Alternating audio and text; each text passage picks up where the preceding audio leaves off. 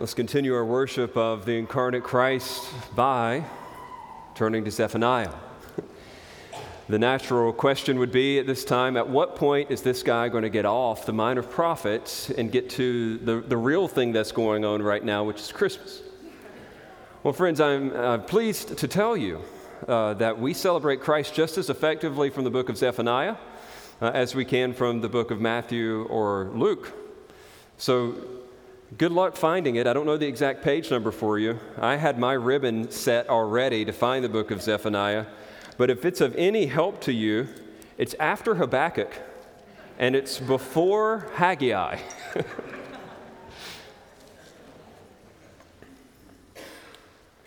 As we've been doing for the last several weeks, we're continuing our study through the 12. Uh, some people call them the minor prophets, not because of uh, significance, but because of size. The word minor is used. And we've been preaching a, a book at a time. There's three chapters here that I will be working through today. But for you to get the overall and surprising message of Zephaniah, especially when you read the first two chapters, I would point your attention to begin our time together to chapter 3, uh, verses 14 and 15. Zephaniah chapter 3, verses 14 and 15.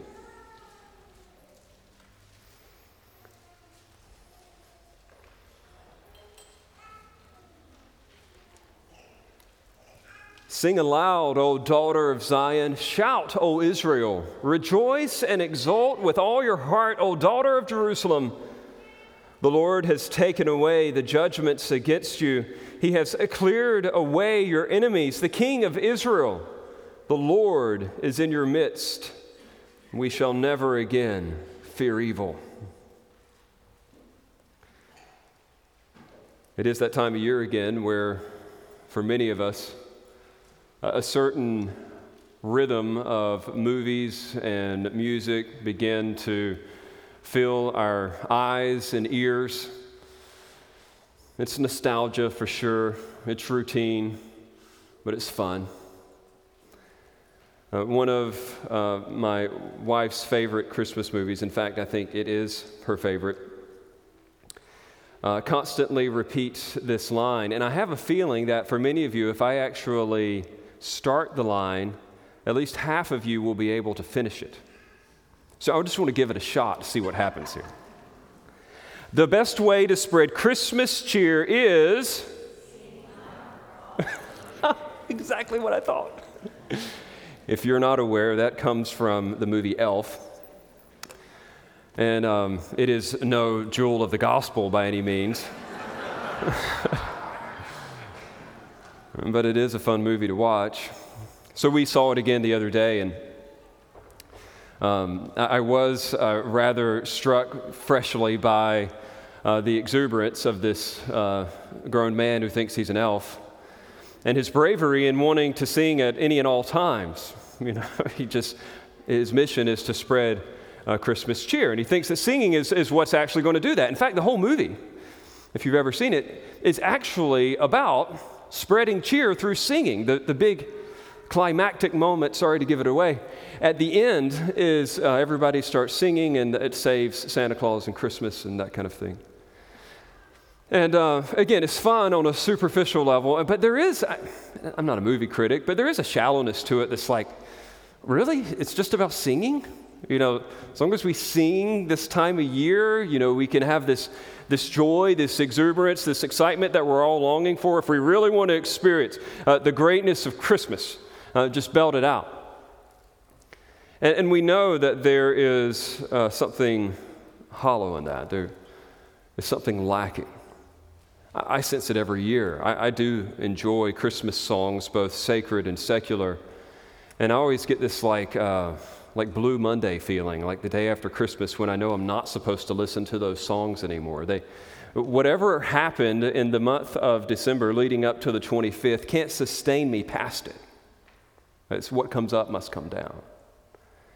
And yet, in, in this text in Zephaniah, we actually have a call for singing, a call for rejoicing, a call for gladness, but one that isn't so easily manipulated by the nostalgia of a cultural holiday. He's rooting it in something deep, something profound. And please don't let this scare you, but something rather dark. He calls for you to shout with, with joy with everything you've got. And his source isn't in the things that you would think would produce it. It isn't in good food, it isn't in parties, it, it isn't in uh, favorite tunes of years gone by, it isn't in gifts. He roots it in something surprising. And that is in the judgment and the joy of God. It's a little weird. You can imagine a book dedicated to the judgment of God. You can imagine, well, at least a psalm dedicated to the joy of God. But to find both of them in the same passage, in the same book, are rather stunning. And yet, it is indeed the prophetic theme. Uh, Zephaniah, you could tell if you flip back to chapter 1, uh, is a experienced prophet of the Lord. He's someone with a unique upbringing. He actually had some insight into uh, the leadership of the day. Some prophets were kind of like these rogue, outcast type of individuals. Here's a guy who actually kind of grew up in the political milieu of Judah. It says in verse 1 that the word of the Lord that came to Zephaniah, and then it's going to give his um, background the son of Cushi, the son of Gedaliah, the son of Amariah, the son of Hezekiah. That's a king. King Hezekiah. In the days of Josiah, another king, the son of Amon, the king of Judah. What this, uh, this, these few little words are letting us know is that uh, Zephaniah has been around. He knows how things work, uh, at least in the political realm of the place in which he serves in Judah. And you're going to not be surprised by this. Uh, things are not going that great in Judah. Now, if you've been following our study up to this point, normally things aren't going well in Israel. The, the northern kingdom, they're like the redheaded stepchildren, it seems. They can never really get their act together. And there's these indications that Judah is, you know, they're on the right track. God's actually going to bless them. But as you work your way through the 12, you begin to understand that even Judah begins to slip. And so, what had happened after King Hezekiah, where there were three really bad kings, and they led people to all forms of idolatry and syncretism, the mixing of religion, and, and things were bad. And Josiah, who actually is listed as one of those good kings, comes to the throne at, ages, at age eight years old, and he's kind of nurtured along, but Zephaniah starts prophesying at about the same time that Josiah gets on the throne and the reforms that he will introduce to Judah haven't yet taken hold. So, what's going to happen is Josiah is going to do some work on his executive end, if you will. And God's going to use Zephaniah on the prophetic end to try to call the nation back to, and this is a very simple thing that God wants of them and of us wholehearted allegiance to Yahweh. Not split, not divided, wholehearted allegiance to Yahweh. You're going to see that throughout the book. But he's going to do this uh, in a way that is rather unique. He's going to give three appeals to this wholehearted allegiance to the Lord. And the first two center around judgment, and the last one centers around joy. So, if you're taking notes, we're going to look at the appeal from time. That's uh, chapter 1, verse 2 to chapter 2, verse 3. And then we'll look at the appeal from totality. That's chapter 2, verse 4 to chapter 3, verse 8. And then we'll look at the appeal from joy, chapter 3, verse 9 to the end of the book. And so let's notice these appeals. Wholehearted allegiance. This is where joy can be found. But the way that he appeals for wholehearted allegiance uh, is rather ominous. He first begins with this appeal for time. He says, Look, the time is short. The day is coming in which you better profess allegiance wholly to Yahweh, or it'll be too late. Look in your Bible at chapter 1, verse, verses 2 and 3. It's cataclysmic what's prophesied here. I will utterly sweep away everything from the face of the earth, declares the Lord. I will sweep away man and beast. I will sweep away the birds of the heavens and the fish of the sea and the rubble with the wicked. I will cut off mankind from the face of the earth, declares the Lord. Now, I don't know about you, but I'm reading that I'm thinking, well, there's not much hope here. It sounds like God is undoing creation. It's like he's undoing everything that he said that he would do. In fact, he not only starts with that note in this first appeal, but he ends with it. Look at uh, chapter 1, uh, verse 18. He says, or we'll start at verse 17. I will bring distress on mankind so that they shall walk like the blind because they have sinned against the Lord. Their blood shall be poured out like dust and their flesh like dung. Neither their silver nor their gold shall be able to deliver them on the day of the wrath of the Lord and the fire of his jealousy. All the earth shall be consumed for a full and sudden end, and he will make of all the inhabitants of the earth. Now, friends, I hope you understand something here. What he is actually trying to do for the people of Judah is say, hey, it's all going to come to an end. This is what he will call in other parts the day of the Lord is approaching, the day in which God finally and fully pours out his punishment upon on all who are evil. You better get ready. It is a real day. The reason you know that he's emphasizing this day is because he's going to keep mentioning the word day or time or moment over and over again in this. He wants you to get that there is actually a moment on your calendar not just God's, but like there will be a day and a time in which God will intervene and he will finally punish all wicked. It will not be just some general abstract thing that could or may happen one day. It is a real event, as real as your next dental appointment. Be ready. He's specifically warning those in Judah who have this tendency to not only be idolatrous, you see that in verse 4.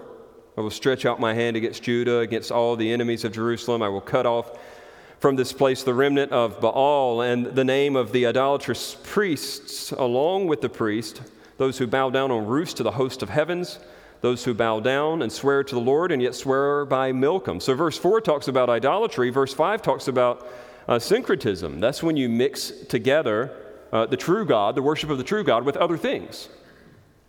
I just saw this um, two weeks ago uh, when I was in Africa.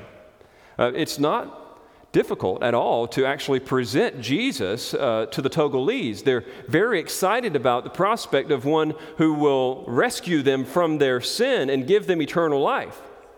The tough thing is for them to forsake their literal idols that's why the missionaries there, before they baptize, will not baptize until the individual burns all of their idols publicly. There are pastors in the country, even today, who will preach the gospel but still visit the witch doctor to try to look out for ways that their church can be more successful. Now, I know that sounds ridiculous to you. And yet, syncretism is always on the lips and tongue and heart of those uh, who can claim to know Jesus. Those who say, Oh, I love Jesus, I, I want to worship him, and they give him Sunday, but then every other day of the week they are serving themselves, or they are serving money, or they are serving sensual pleasure. God says, I hate this, and there will be a day on the calendar in which I will fully and finally eradicate those who are devoted to this kind of syncretism. That's why I said wholehearted allegiance, not partial. You can't just say, I think uh, one thumb up for Jesus, or even two thumbs up for Jesus. It has to be exclusive allegiance to the one true God of the Bible. He says, There's a day to remedy this. And then he mentions another group in verse 6 those who have turned back from following the Lord, who do not inquire the Lord or inquire of him. There's just the rebellious, those who say, uh, I don't give a rip, I'm just going to do my own thing, I don't care about Yahweh. But now notice how he keeps mentioning the day, the day, the day. Uh, verse 7 Be silent before the Lord God, for the day day of the Lord is near. The Lord has prepared a sacrifice and consecrated his guest. And on the day of the Lord's sacrifice, Paul's, notice he says, on this day there's going to be uh, this sacrifice, and you're expecting a sacrifice to be like a celebration. But there's going to be a surprise here. Because he says, on this particular day, with this particular sacrifice, It won't be an animal that's sacrificed, it'll be the guests, it'll be those in attendance. Notice, and on the day of the Lord's sacrifice, I will punish the officials and the king's sons and all who array themselves in foreign attire. On that day, I will punish everyone who leaps over the threshold and those who fill their master's house with violence and fraud. Uh, just a note jumping over the threshold may seem rather strange to you. Why would we judge anyone for that? It's just basically that's a superstition that was employed in the day. We saw it uh, back in 1 Samuel chapter 5, uh, where the Philistines would not step on the threshold of the temple of Dagon because the statue had fell on top of it. The point is, look, those who are given to these uh, supernatural, uh, excuse me, these mystical, idolatrous, um, idiosyncrasies and habits, uh, they're going to suffer on this day. Those who do violence, those who do fraud, they'll suffer on this day. Look at verse 10. On that day, declares the Lord, a cry will be heard from the fish gate, a wail from the second quarter, a, a loud crash from the hills. He's basically talking about specific places in Jerusalem that will be judged. Verse 11 mentions the same. You go to verse 12, and he says, At that time I will search Jerusalem with lamps, I will punish the men. And listen to this one here is another person who should be concerned on the day of the Lord. I will punish those who are complacent. Not just the actively idolatrous, not just the syncretistic who are kind of mixing it all together. This particular day of punishment is particularly for those who are just kind of meh. It, it, it even fills in their words. Those who are complacent those who say in their hearts, The Lord will not do good, nor will he do ill. Have you ever thought about that as a category of, of someone who actually deserves the active and ongoing wrath of God? The person's like, I don't really mind God, he's okay, but he doesn't really do that much for me. He doesn't really punish me uh, when I do wrong, and I don't really see much benefit from doing right, so I, I mean, I'm not against them. I'm not really for them. I'm just, I'm just kind of in between. It's that same category of person that um, in the book of Revelation, when uh, Jesus is speaking of the seven churches, he speaks specifically of the Laodiceans, uh, and he mentions uh, that they were neither hot nor cold. And it makes him want to vomit them out of his mouth. God hates complacency.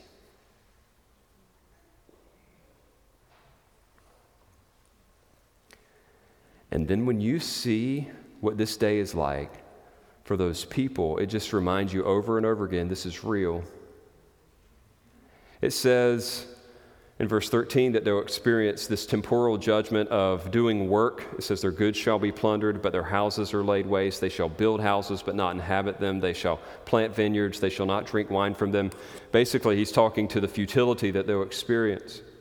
And then he's going to talk about, notice, the great day of the Lord is near, near and hastening fast. The sound of the day of the Lord is bitter. The mighty man cries aloud there. A day of wrath is that day, a day of distress and anguish, a day of ruin and devastation, a day of darkness and gloom, a day of clouds and thick darkness, a day of trumpet blast and battle cry against the fortified cities and against the lofty battlements. Notice he keeps saying, a day, a day, a day. There is a point in time in which God will come and punish. Now, he is specifically, let's take a theological time out for a second. He is specifically referring to a real event called the Day of the Lord. But the Day of the Lord isn't limited to one event on the calendar. We learned from our study in the book of Joel that God will declare the Day of the Lord is any time where He radically invades the world to correct wrong and celebrate that which is right. One of the most common expressions of the Day of the Lord in the Old Testament, for example, was when some foreign army would be imp- supernaturally empowered by God to come and kick Israel or Judah's butt.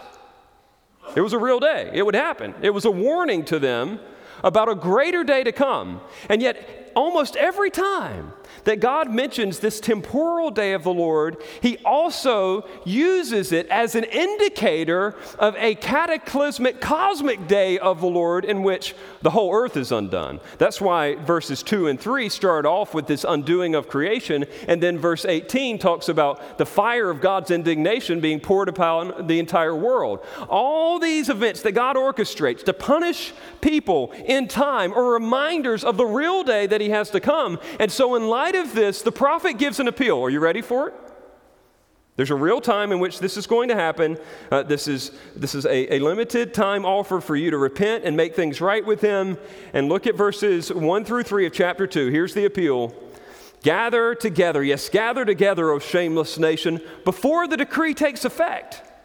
Before the day passes away like chaff, before there comes upon you the burning anger of the Lord, before there comes upon you the day of the anger of the Lord, Seek the Lord, all you humble of the land, who do his just commands, and seek righteousness and seek humility. And perhaps, perhaps, you may be hidden on the day of the anger of the Lord.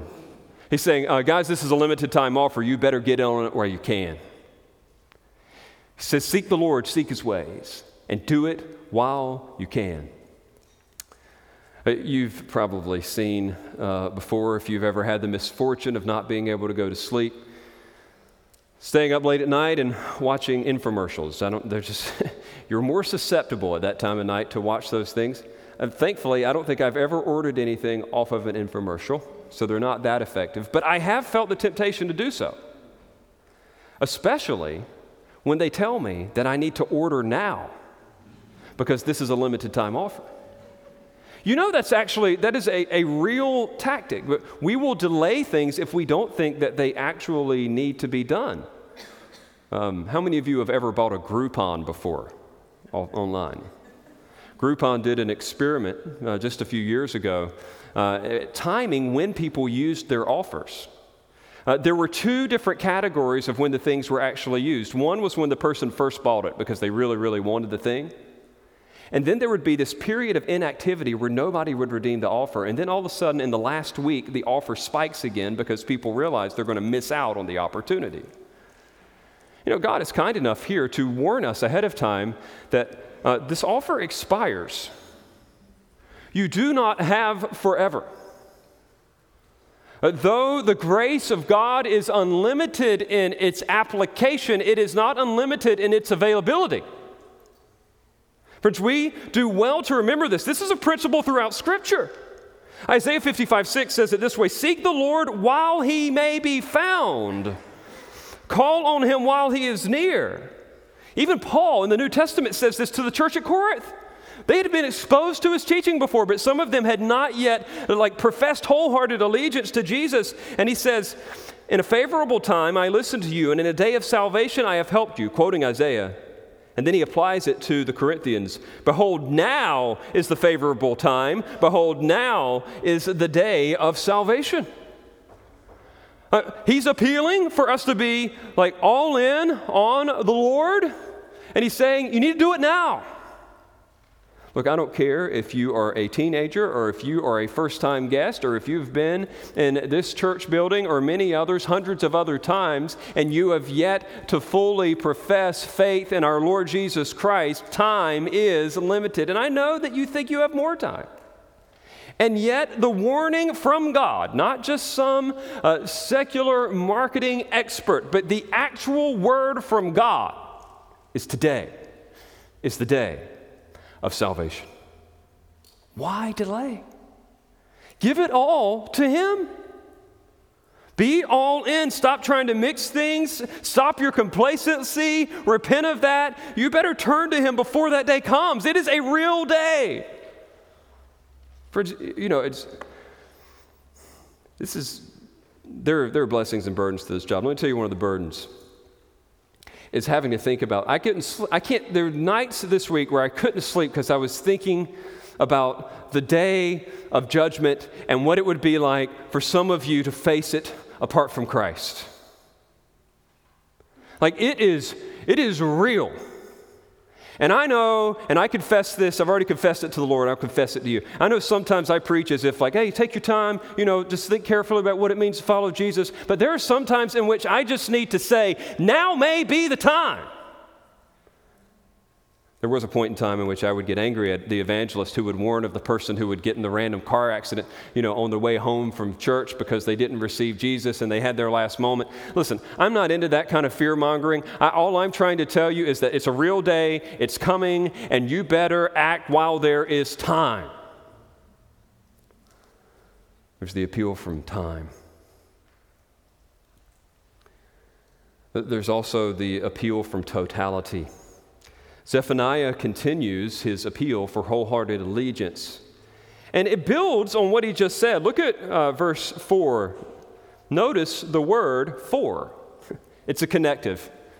He's saying, look, in light of what I just said, there's something else that I want you to consider about this wholehearted allegiance. And that is, God will fully and finally correct all who rebel against him, not just some. And here's what happens here. I'm actually not going to read all these verses for time. You can. But in the next few verses, he is going to show that the judgment of God on that day will be exhaustive. Everybody who deserves it will get it. And he does this in a way that is similar to what uh, the book of uh, Amos did uh, formerly. Uh, basically, he covers the directions of the compass around Jerusalem, saying, Hey, these people are going to experience my judgment, and these people are going to experience my judgment, and these people and these people. In verses 4 to 7, the enemies from the west will be eradicated. Uh, in verses 8 through 11, the enemies from the east will be eradicated. Uh, in chapter 2, verse 12, enemies from the south will be eradicated. And then in chapter 2, verses 13 to 15, he hits the enemies from the north. They'll be eradicated. And basically, saying, nobody will escape this judgment. You may think that you know a way around it, but you can't. All of these people will get it. And then, just as he did in the book of Amos, he's going to do it again here and say, and you're getting it too. It isn't just the foreign nations, it's also you. Look at chapter 3, verse 1. He continues the pronouncements of judgment, and who does he end up with? Not just the foreigners, but woe to her who is rebellious and defiled, the oppressing city. She listens to no one. She accepts no correction. She does not trust in the Lord. She does not draw near to her God. And in verses 1 through 8, God is specifically calling out the city of Jerusalem. Uh, he is making it clear that there is no one who can escape this. You will get caught up in this too. It isn't just about time, it's about totality. No one escapes it. It makes me think of this, um, this place in my hometown, or right outside of my hometown, in which uh, pretty much everyone gets a speeding ticket. In fact, I just thought of this the first speeding ticket I ever got was at this particular road. It was in between uh, the actual main town and this little township called Winterville, and the speed limit there, for whatever reason, I have no clue, is 20 miles per hour. And all of us know better. It should be 35. And yet, all of us who do know better get caught every time. There, I mean, like, I don't know of anyone that has actually been able to get away with it. The, the police have figured out this is the sweet spot, and, and, and they park it there. And you know, if, if, you've been around long enough, you're like, you know what? I just, that, if there are places where I can push the limit, this isn't it, I'm going to obey. You know, once we start to understand that, you know, there are certain things in which nobody gets away with, there is no leeway. Uh, everyone who experiences this or that uh, receives what they deserve. Like you kind of wake up to things, and that's exactly how this text is functioning. He's saying to Jerusalem, Look, they're going to get it, and they're going to get it, and they're going to get it, and they're going to get it, and you are going to get it. No one will escape. Therefore, profess allegiance to the Lord. And here's the most, I think, stunning part of this appeal. Look in verses 6 to 8. God even tells them that I did this to all these other nations so that you would know that I'm going to do it to you too. He says, I have cut off nations, their battlements are in ruins. I have laid waste their streets so that no one walks in them. Their cities have been made desolate, without a man, without an inhabitant. I said, Surely you will fear me, you will accept correction. I was hoping you would learn from them. Then your dwelling would not be cut off according to all that I have appointed against you. But all the more they were eager to make all their deeds corrupt. He says, I tried to warn you, I tried to show that I was going to show judgment to these people as well, and you just continue. In our own culture, we celebrate this kind of stubbornness. It's almost an American virtue. It's even received a new name in social studies in recent years. It's not very technical, but it is effective. It's called grit. They think that people who have grit are the ones who are ultra successful. They know how to get the job done. In fact, there are books under that same title. And yet, um, uh, what we would call grit and some kind of grace, God says, is uh, the key to uh, divine condemnation. Y- your stubbornness, your rebellion will destroy you. Notice verse 8. He says, Look, if you're going to do that, here's what you need to know. Verse 8 Therefore, wait for me, says the Lord. Now, pause for a moment. When he says, wait for me, this isn't like, you know, Romeo and Juliet meeting out in the courtyard somewhere. When he says, wait for me, he says, wait for it. Judgment's coming.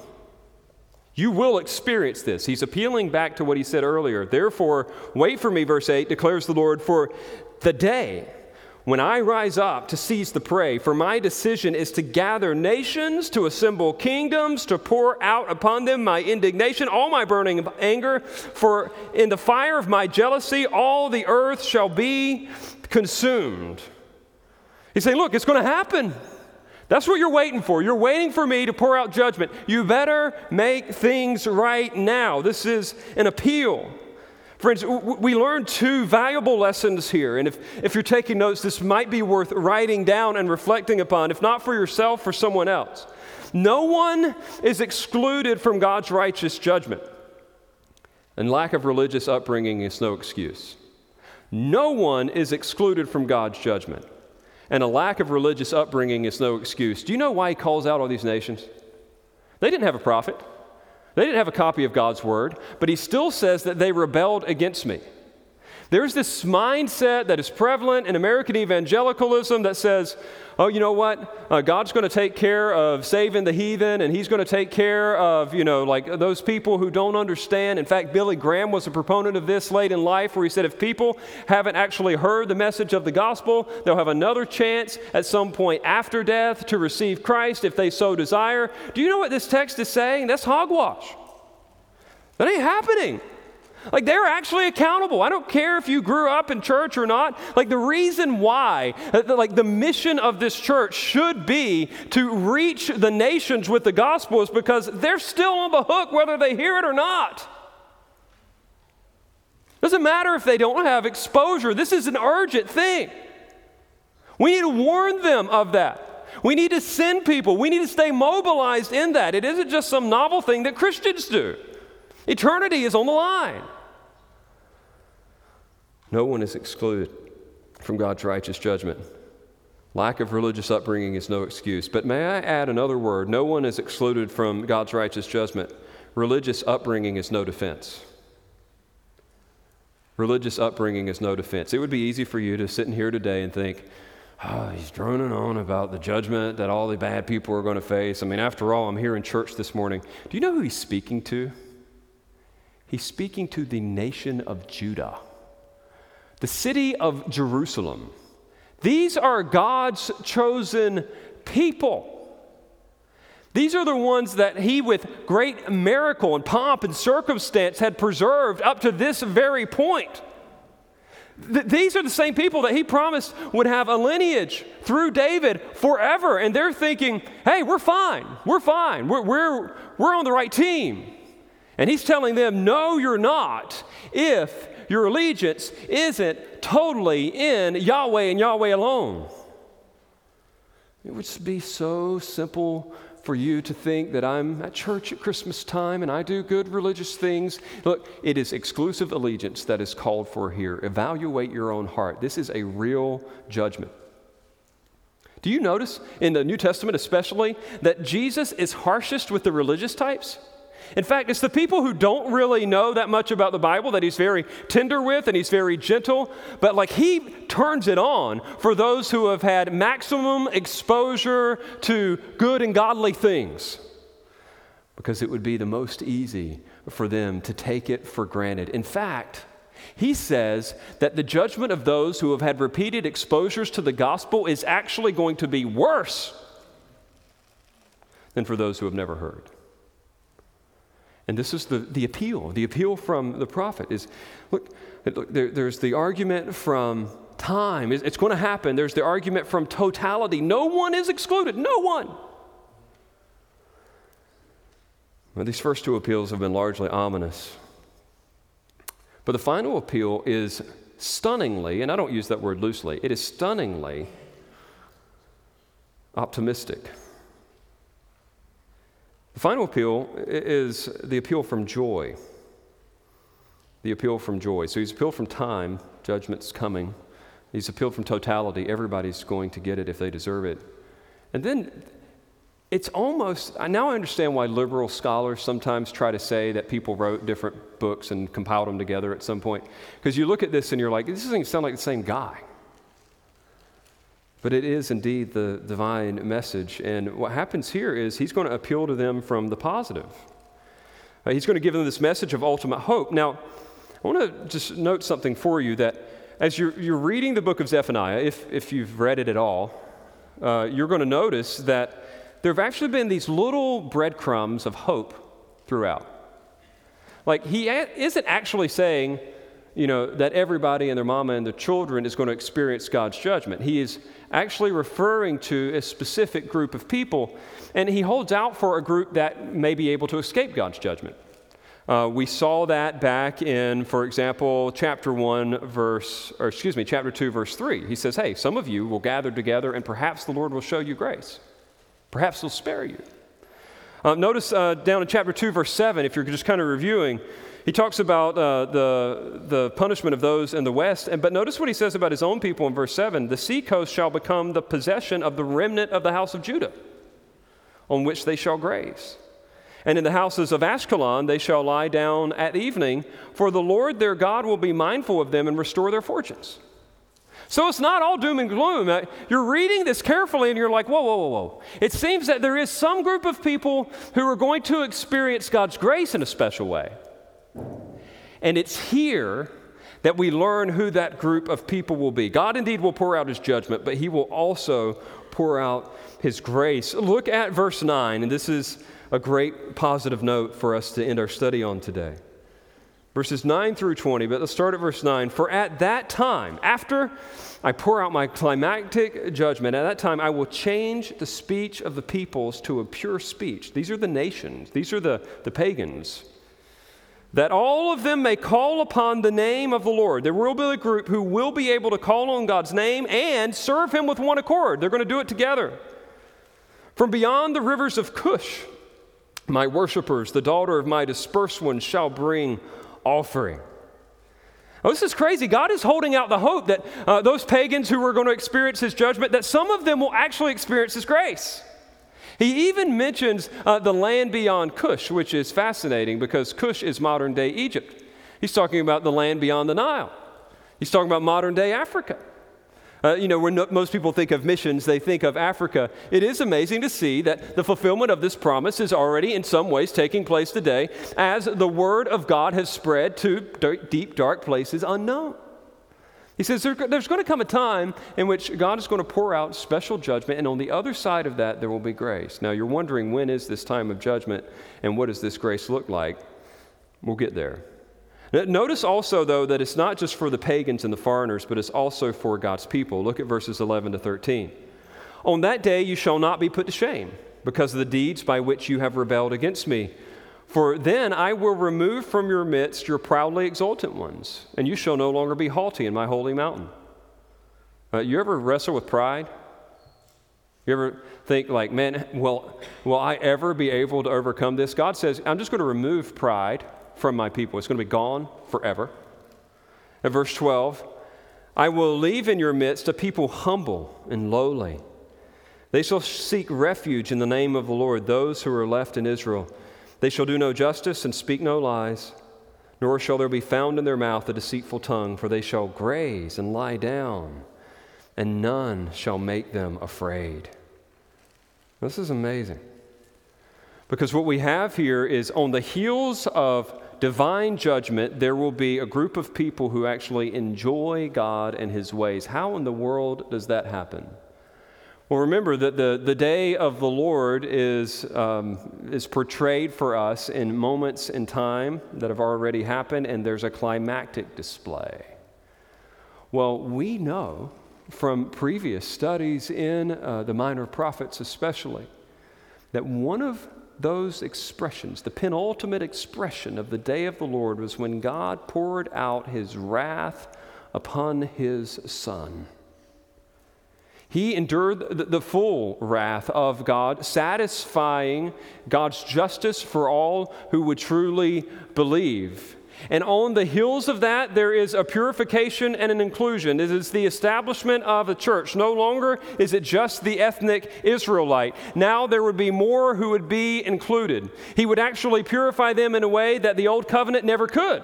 Remember, the old covenant could never touch the heart. And yet now, God has actually affected us in our hearts. There has been a restoration that is full, and yet we all know we still struggle with sin.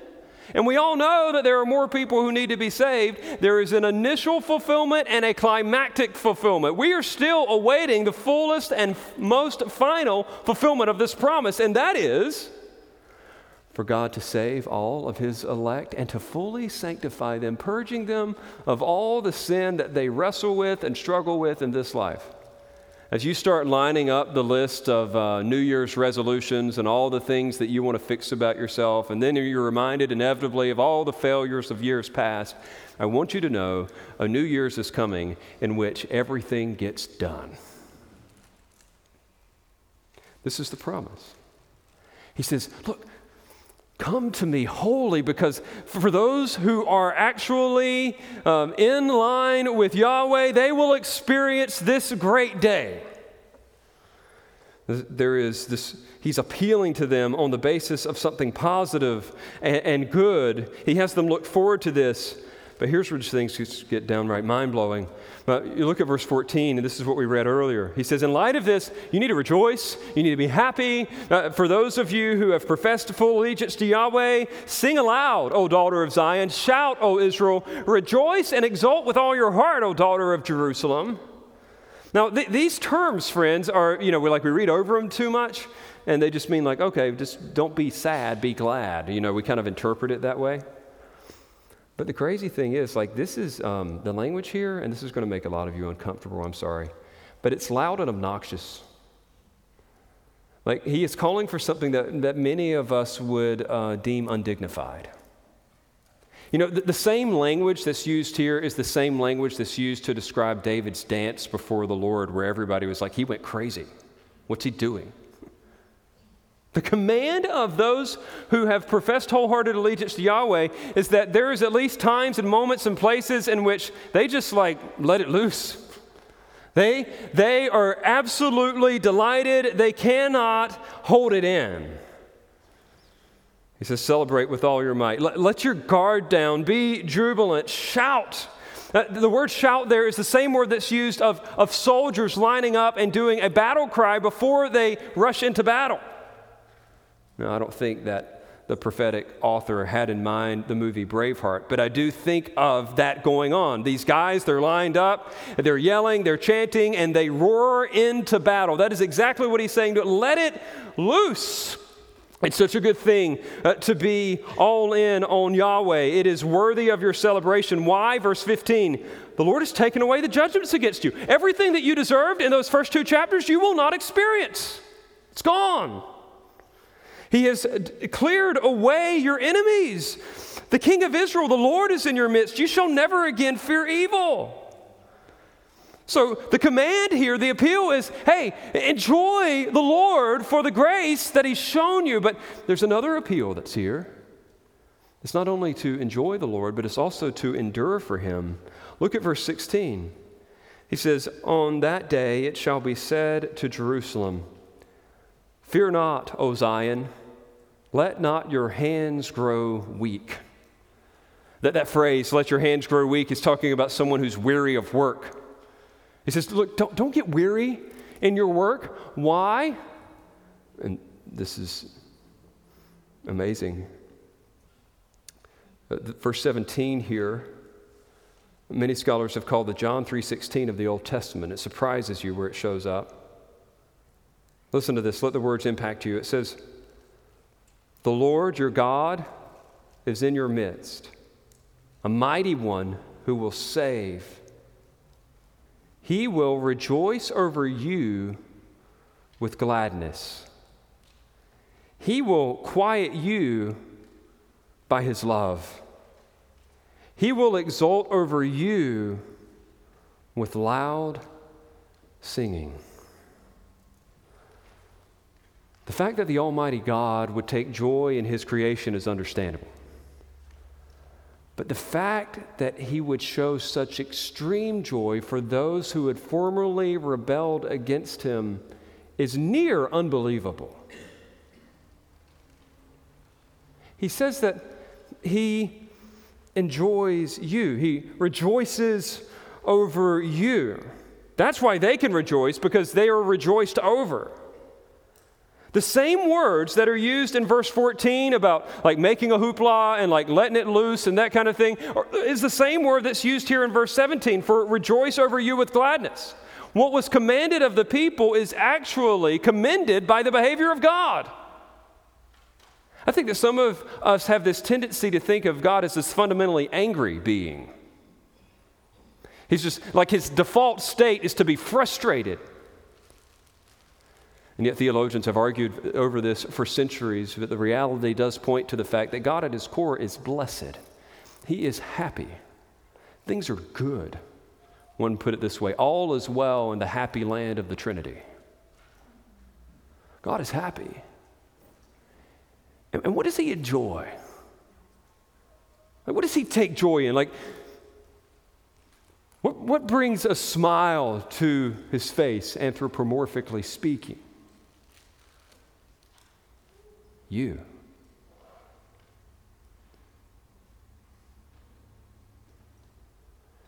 It not only says that he rejoices over you, but it says that he will quiet you by his love. The translation there would be even better rendered He is quieted by your love. At what times do you uh, get quiet? Sometimes it could be when you're shocked or you're confused. Maybe sometimes you're quiet when you're angry. But do, do you know what it's like to be quieted out of just a sense of joy and satisfaction? Reading a book on this topic this week uh, reminded me of just a couple of really clear examples of this. I think of a couple that's been married for 50 years, sitting in front of a fireplace listening for the crackling and the pop, enjoying the warmth of the fire, and not saying a word to one another because they're satisfied in their relationship. I'm reminded of, of the beauty of a new mother holding her little child in the stillness of the night. The crying is over, and she technically could put that baby back to bed. And yet she sits there in that gliding rocker and doesn't say a word because there's this satisfaction in the love that she has for her child. Have you ever thought about God being quieted by his love for you? Not only is he quieted, not only does he rejoice, but it says that he will exult over you with singing. What does the voice of God sound like? I don't know. What song does he sing? I don't know. But what does he sing about? And I don't get it. But he sings about you. Those of you who have been redeemed by his son or walking with him, that you are his joy to the point of singing. Uh, friends, think with me for a moment. When was the last time that you were so happy that you sang? Not because everybody else in the church was singing, not because it was somebody's birthday and you were obligated to sing. I'm talking about like you were just like whistling a tune. You were just happy. Like where it just had to come out. Maybe it wasn't singing, maybe it was the actual shouting. I tried to reflect back on moments in my life, you know, where I had actually like verbally articulated joy spontaneously and like couldn't hold it back. And like the sad thing was, I could only think of sporting events. think of like time I saw my son score a touchdown in a championship football game. Like I was excited, I was yelling about that. I think I was uh, singing to myself. I wasn't doing it in front of other people. When I was on the way home, I had an hour car ride from after I proposed to Tanya, and she said yes. And so I had to like make the drive back to Greenville. And I remember singing in the car at that point. I remember being 16 years old and shouting in the car at the top of my lungs that I had my license. you did it too. Look, I don't know when your moment was, but I want you to think about that. These are, these are the best moments of your life. And God is saying that He does that over you. Merry Christmas. that is a wonderful thing to consider. He not only does this, but he promises full and final restoration for his people. There are implications for Israel, of course, but for all of us who are in Christ, verses 18 to 20. I will not only celebrate you, but I will gather those of you who mourn for the festival so that you will no longer suffer reproach. Behold, at that time I will deal with all your oppressors. I will save the lame and gather the outcast. I will change their shame into praise and renown in all the earth. At that time I will bring you in, and at the time when I gather you together, I will make you renowned and praised among all the people of the earth when I restore your fortunes uh, before your eyes. Uh, uh, friends, uh, the, the chapter began with, I mean, excuse me, the book began with the demolishment of the world. And it ends on another worldwide scene, but this is the world of joy, a world of celebration where, through resurrected eyes, we see everything that, that God has promised. And so, friends, we're invited to worship with all of our hearts, with all of our beings, with all of all that we have, this God, to celebrate Him. Uh, what's the best way to spread Christmas cheer? It could be indeed singing loud for all to hear. But about what do you sing? What is it that you actually celebrate? The assumption of Zephaniah is that, that you sing in light of the grace that God has shown you through Christ. That you get to sing because He sings over you. Which leaves us with just two very specific considerations. One, does he indeed sing over you? He's already made it clear that some people will experience his unmitigated wrath and some people will experience his unmitigated pleasure. What is the difference between the two? It is a heart of full allegiance to Yahweh. Well, how does one ever get one of those? God, in His grace and His kindness, actually uses the Spirit of God to point out that you are a sinner in need of His saving grace. And that same Spirit points you to the beauty and the strength and the goodness of Jesus, who lived righteously for you and died to satisfy God's wrath and rose again to promise, uh, predict, and foretell eternal life for all who would believe in Him. Uh, the people who enjoy God in this way and the people who are enjoyed of God in this way are those who have evidenced that by turning from their sin and trusting in Him alone. That's something that God has enabled in you, and you can be assured today that He is rejoicing over you. But if you're still trying to mix it up, if you're still complacent, if you're still hard, if you're still in this thing all for yourself, I cannot give you that assurance. You may be the recipient of his wrath, not the recipient of his rescuing love. It is all about your orientation toward Jesus.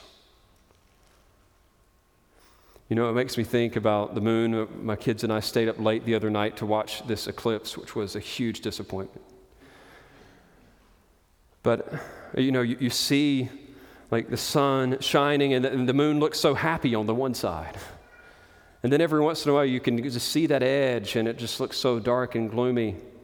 Uh, what's the difference between the darkness and the light? Uh, the orientation toward the sun. Uh, friends, if you are oriented toward God's Son, you experience the light of His favor. If you are turned away from Him, you will know the darkness of His doom. Not only should we search our own hearts and whether or not we're His, but we should sing from the heart if we are indeed His. And we're wholly loved. You know, some of you can't really feel and appreciate the immensity of God's love for you because of various things. I think some of you, even if you're, you're in Christ, you're like, no, I'm too guilty. You don't know the things that I've done. I, I can't enjoy Christ because I have blown it big time. But I would have you remember verse 15 the Lord has taken away the judgments against you, He has cleared away your enemies. Your sin is gone. Whatever it is that you think would prohibit you from being enjoyed by God and enjoying Him, it's been removed. It's gone. That's the person that He says, enjoy this. That's the person that He says God loves. It isn't just because of the too guilty. Maybe another obstacle for you today is enemies and adversity. You're like, Justin, you have no idea. God clearly does not really care for me that much because you don't know the hell on earth that I've walked through in the last year. You don't know the enemies that I face. You don't know the adversity that I have to endure. And yet, I would remind you in verse 17 God has not abandoned you in this. He says, The Lord your God is in your midst, a mighty one who will save. He doesn't deliver you from all your troubles in the time that you think He should do so, but He will indeed deliver. And He is still pleased. Maybe it's because of this theological notion that he's so great and, and he's so big and you're so small that, that could he really enjoy me? Could, could he really delight in me personally? And yet we see that he is in our midst. In fact, uh, the same might that enables him to be over us is the same might that enables him to be near us. He says it over and over again in Zephaniah Yes, I am high, I am holy, but I am near. I am with my people. And then, lastly, maybe some of you can enjoy this celebration of God over you because you're a victim or a slave of shame. I say this very sincerely. I know some of you, your parents were um, less than encouraging, to put it kindly. You've been abused, you've been misused. You have negative perceptions of your own body and image, maybe emotional struggles, and you're like, no, surely God doesn't love me.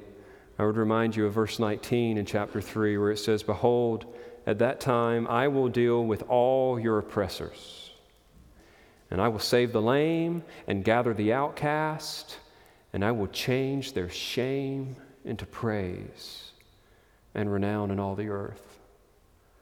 You may feel worthless now, but you are worthy, and God will enable you to experience that in that final day. And so we should sing. Martin Luther, the old reformer, is best known for his uh, courageous defense of the doctrine of justification by faith. In fact, I saw a meme this week of him nailing the 95 Thesis on the door, and it just said, nailed it. Indeed, he was a, a, force to be reckoned with uh, theologically uh, in his writing, but most people uh, forget about the fact that he was also musically inclined. One of Luther's enemies in the Roman Catholic Church, in critiquing him, insisted that Luther had damned more souls with his hymns than all his sermons.